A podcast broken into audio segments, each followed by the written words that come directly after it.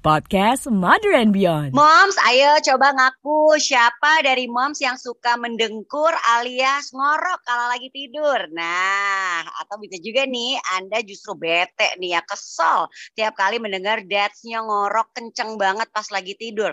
Ternyata ya moms, kebiasaan mendengkur itu bukan hanya terjadi pada orang dewasa loh, tapi anak-anak juga bisa mengalaminya. Apakah anak Anda salah satunya? Mungkin moms bertanya-tanya juga nih, wajar nggak sih kalau anak-anak tuh tidur tuh ngedengkur atau atau ngorok gitu ya. Dan apa sih yang menjadi penyebab dari kebiasaan ngorok ini? Terus gimana cara mengatasi kebiasaan mendengkur pada anak? Tenang, Moms. Semua pertanyaan Moms nanti akan dijawab dalam obrolan podcast MNB kali ini bersama Dr. Andreas Prasaja RPSGT, praktisi kesehatan tidur dari Snoring and Sleep Disorder Clinic Rumah Sakit Mitra Kemayoran. Hai Dr. Andreas, apa kabar? Halo, baik. Gimana? Sehat, Dok? Sehat. Dok, kita kita membahas ini udah udah specialty-nya dokter banget ya. Kita bahas soal okay. uh, eh, tidur, mendengkur ya kan. Itu kan guys, kalau kita ngomongin tidur mendengkur, iya emang biasa kan dia begitu ya. Cuman kok anak-anak hmm. mendengkur? Nah, ini kan pasti hmm. jadi pertanyaan nih. Pas banget nih hari ini di podcast kita, kita akan membahas tentang normalkah bila anak mendengkur? Nah, normal nggak dok? Kalau normal, seberapa sering sih sebenarnya uh, kita menemukan atau dokter menemukan kasus-kasus anak tidur mendengkur? Karena kan kita taunya orang gede biasanya yang tidurnya ngorok, dok. Enggak juga. Uh, banyak juga kok pasien-pasien anak, bahkan yang paling muda pernah kita temui itu usia dua bulan. Ah? Oh gitu, yes. dok? Aha. Bahkan hmm. uh, kita kan derajat keparahan mendengkur itu kita bukan ukur dari suara, tetapi dari fungsi-fungsi nafas gitu ya. Nah, hmm. ada yang henti napasnya itu sampai 130 kali per jam. Ini yang paling parah selama saya praktek di Indonesia dan uh -uh. ini ditemukan pada anak usia 8 tahun. Hmm. Mm -hmm. Nah, itu normal mhm. nggak sih dok? Mungkin itu dulu kali kita harus tahu normal nggak sih kalau anak tuh tidur mendengkur? Jadi mendengkur secara uh, general dulu ya, itu mm -mm. masih oke okay gitu ya. Tapi yang penting buat kami itu bukan suaranya, tetapi mm -hmm. bagaimana dengan fungsi-fungsi nafas, fungsi jantung. Nah, itu yang harus lebih jauh kita lihat terlebih dahulu. Kalau dari uh, hasil pemeriksaan ternyata kita ada pemeriksaannya namanya pemeriksaan tidur ya, laboratorium tidur. Nah, mm -hmm. kalau dari hasil pemeriksaan ternyata ah cuma ngorok aja nggak ada gangguan nafas ya kita mm -hmm. abaikan sih. mm -hmm. Oke, okay, ya, apa-apa. Gak apa-apa ya dok ya. Dok kalau kita balik dulu ke basic ya, kenapa sih orang tidur mendengkur dok? Kadang-kadang kan orang sering mengaitkan kalau mendengkur itu tuh sama obesitas atau kita kelebihan berat badan. Apakah memang melulu uh, seperti itu dok? Hmm. Gini karena kita orang Asia tidak melulu karena berat badan. Justru okay. kita juga harus melihatnya sebagai akibat dari mendengkur. Jadi akibat dari uh, mendengkur itu malah uh, berat badan jadi naik karena gangguan metabolisme jadi terganggu. Hmm, oke. Okay. Mm-hmm. Ini menarik nih. Oke, oke, oke. Jadi oh, gini. gitu dong. Uh, uh, jadi begini, yang kita lihat itu adalah yang namanya sleep apnea. Sleep apnea artinya adalah henti napas saat tidur. Uh, Oke. Okay? Nah, yang jelas terlihat kalau pada orang dewasa misalkan suara ngorok gitu ya, kan ada Iya, iya, iya, iya. betul, Dok. Nah, kalau yang parah itu ada begini. Suaranya hilang gitu ya, gerakan nafasnya tetap ada, makin hebat dan diikuti dengan episode Iya iya iya kalau nah, kelelep gitu dok ya kan dok. Nah itu itu sewaktu dia nah itu saluran nafasnya tersumbat dan uh, kayak lagi tidur tuh kayak kecekek gitu kan. Uh, kemudian karena sesak dia akan bangun ambil hmm, nafas, hmm, hmm, tidur lagi. Jadi si penderita tidak uh, terjaga, nggak sadar kalau dia terbangun-bangun. Nah, tapi kalau kita lihat uh, dari gelombang otak itu kelihatan bahwa tidurnya terpotong-potong. Kita sebut sebagai micro arousals. Jadi terbangun tapi nggak sampai sadar.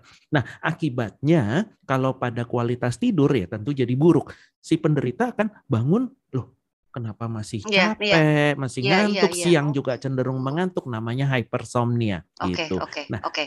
nah bedanya kalau pada anak-anak begini, kalau pada orang dewasa hypersomnia nguap-nguap, ngantuk, ketiduran mm -mm. gitu kan ya. Mm -mm. Nah, kalau pada anak-anak untuk melawan rasa kantuknya biasanya mereka malah jadi hyperaktif.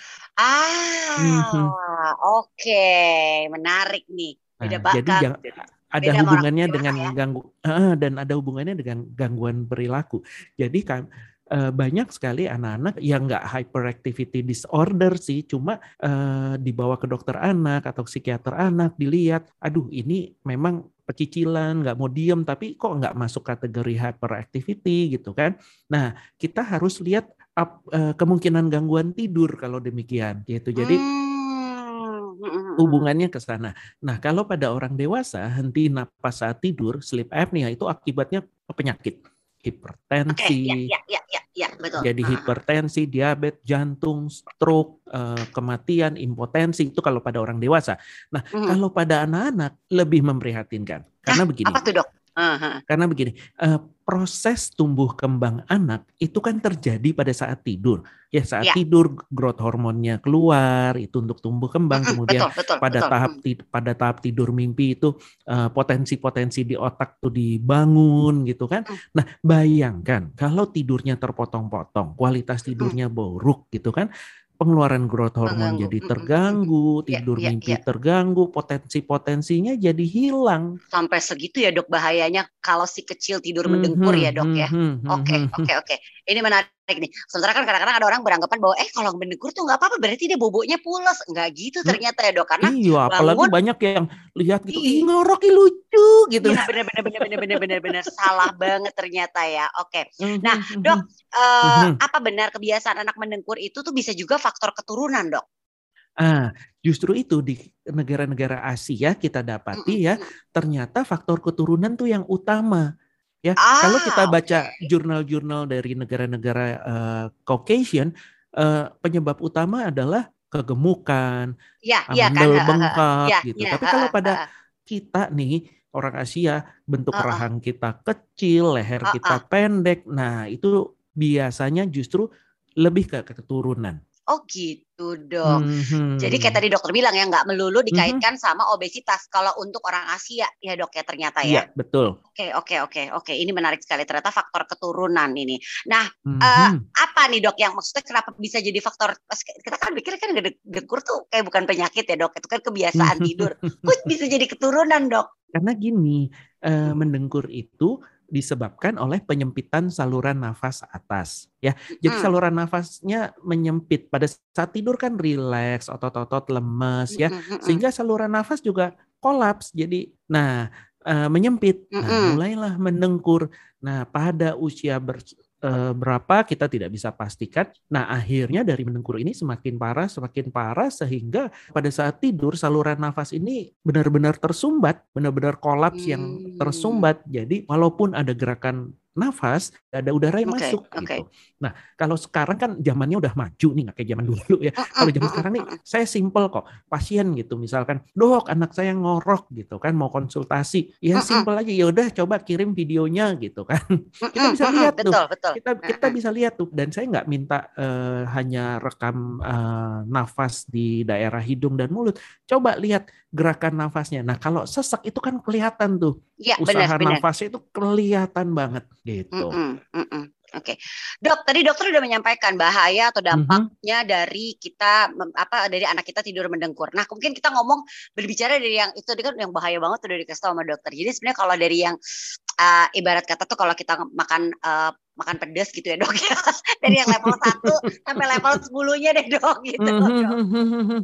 Uh, dari dari uh, anak kebiasaan mendengkur pada anak saat mereka tidur nih dok. Nah sayangnya penilaian itu nggak bisa kasat mata ya hmm, kita okay. harus uh, lewat pemeriksaan tidur ya di laboratorium uh, tidur uh, uh, uh, atau kadang juga disebut sebagai PSG yang uh, kepanjangannya adalah polisomnografi. Nah kalau pada orang dewasa kita hitungnya uh, itu adalah dari jumlah henti napas per jam itu secara kuantitatif di mana normalnya adalah lima kali gangguan nafas per jam.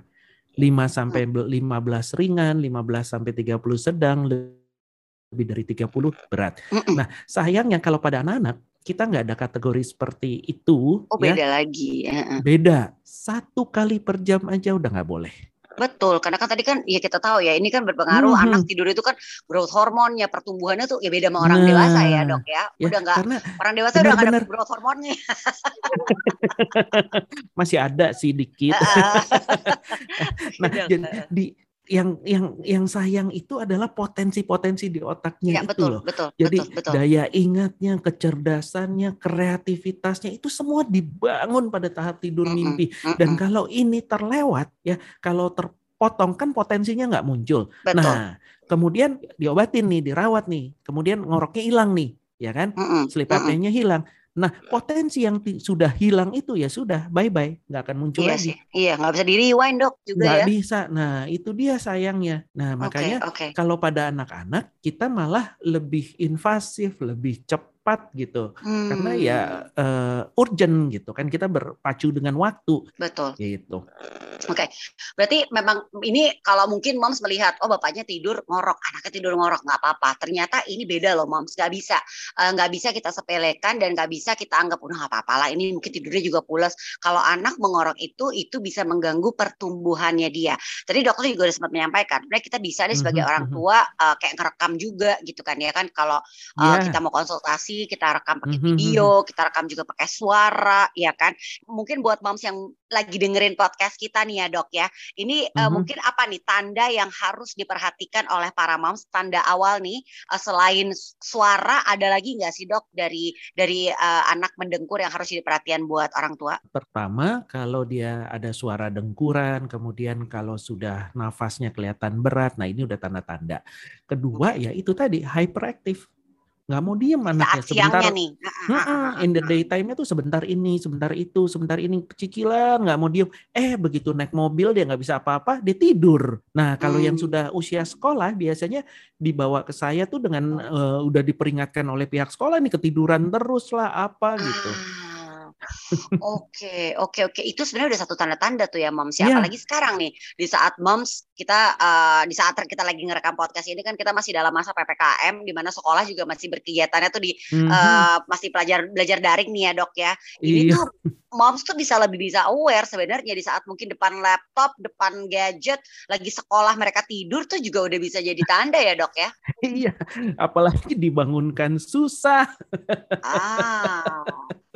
Oke, oke, oke. Jadi kita memang tidak bisa menyepelekan uh, yang namanya si kecil tidur mendengkur ini. Beda sama kita atau uh, pasangan kita ya, Dok ya. Oke, yep. Dok, uh, untuk mengatasi atau untuk menghilangkan dengkuran pada anak itu gimana dok? Mungkin bisakah kita melakukan pertolongan pertama dulu sendiri di rumah? Ibarat kata mungkin gini ya dok, kalau panas kan mungkin demam ya dikasih dulu obat di rumah. Wah demamnya makin tinggi nih baru kita ke dokter. Atau memang di saat kita melihat anak kita sudah tidur mendengkur langsung bawa ke uh, ke dokter untuk ya. konsultasi. Ya kalau uh, baru menengkur aja sebaiknya sih sudah, sudah dikonsultasikan ya. Akan baik, sangat membantu uh, kalau pada saat konsultasi pertama sudah ada rekaman videonya sih sudah akan membantu untuk saya menilai okay. uh, awal dulu gitu apakah okay, perlu okay. tindakan yang lebih lanjut atau tidak gitu. Dan Ya, apalagi zaman sekarang konsultasi juga bisa online, bisa apa gampang. Betul, betul, betul, betul, betul. Karena memang ternyata mendengkur itu nggak bisa disepelein pada anak-anak ya. Ini benar-benar bisa mengganggu pertumbuhan dan perkembangan mereka. Nah, tadi dokter mm -hmm. juga mhm. sempat bilang kalau kita mikir, oh mungkin kalau nanti kali udah agak gedean kali ya, dari bayi pun ternyata sudah mungkin nih tidur mendengkur dan itu juga sudah harus jadi perhatian buat para orang tua. Betul ya dok yep, ya? Betul. Jadi okay. uh, eh, ada suara mendengkur aja udah uh, warning. Oke, okay, oke, okay, betul, betul. Itu udah warning ya kalau untuk anak-anak. Hmm. Satu pertanyaan terakhir, kebiasaan okay. mendengkur itu bisa dicegah nggak sih dok? Nah, gini, kalau pada anak-anak sesegera mungkin kita uh, atasi itu penting sekali supaya betul. di dewa masa dewasanya nggak nggak sampai uh, sleep apnea gitu kan, nggak sampai mm -hmm. gangguan mm -hmm. nafas. Nah, yang pertama perhatikan adalah kalau dia ada alergi misalnya, mm -hmm. ya Nah, itu benar-benar atasi sesegera mungkin masalah alerginya. Karena hmm. eh, begitu dia ada alergi, gangguan eh, sering pilek lah, sering apa ini saluran cikal nafas juga. Ya, Nah, itu udah udah ada cikal bakal banget gitu. Hmm. Kemudian okay. perhatikan anak anak ya kalau lagi konsentrasi penuh lagi main game atau lagi apa gitu ya lihat deh mulutnya membuka apa enggak nah ah, kalau okay. nah kalau mulut kalau mulutnya membuka berarti dia hidungnya tersumbat ya jadi ah, nafasnya ya, banyak betul. dari mulut. Nah, mulut nah, kalau ya. kalau uh, seorang anak nafas dari mulut pertumbuhan midface uh, rahang atas rahang bawahnya ini nanti akan terganggu dan kecil akibatnya ya inilah resiko untuk sleep apnea mm-hmm. gitu mhm. jadi mm-hmm. kalau pada anak-anak fungsi nafas hidung benar-benar harus dijaga ya betul, ada alergi langsung uh, bawa ke dokter anak, diatasi. ya, mm. diatasi. Kemudian latih anak-anak uh, diingatkan terus untuk nafas di hidung, nafas di hidung, ada mulut yang membuka, dirapatkan mm. karena ada beberapa yang uh, misalkan alerginya sudah sembuh, tapi kebiasaan, kebiasaan nafas di mulutnya oh, ini loh bener itu dong. Harus harus diperhatikan. Gitu. Oke gitu. oke baik harus jadi perhatian tuh buat orang tua dan ternyata bukan bukan di saat mereka tidur aja ya di saat mereka juga berkegiatan beraktivitas tuh juga uh, udah harus kita perhatiin juga kebiasaan-kebiasaan yang mungkin tadinya ya kita anggap itu kebiasaan tuh nggak apa-apa ternyata nggak juga ya dok ya. Iya. oke wah ini penjelasannya lengkap sekali tadi memang kita sudah dapatkan ya uh, apa yang yang yang harus kita lakukan sebagai orang tua nih saat mau moms and dads melihat si kecil mendengkur. Memang untuk anak-anak sekali lagi beda nih sama orang tua atau orang dewasa yang mendengkur. Kalau orang tua tadi masih ada ya ini ini istilahnya tuh tarik napasnya, kelelepnya gitu pas lagi tidur tuh dalam satu jam berapa kali nih, ya kan? Nah itu masih ada batas toleransinya. Tapi kalau untuk anak-anak tidak ada batas toleransinya. Kalau anak memang sudah tidur mendengkur, sebaiknya langsung konsultasikan ke dokter.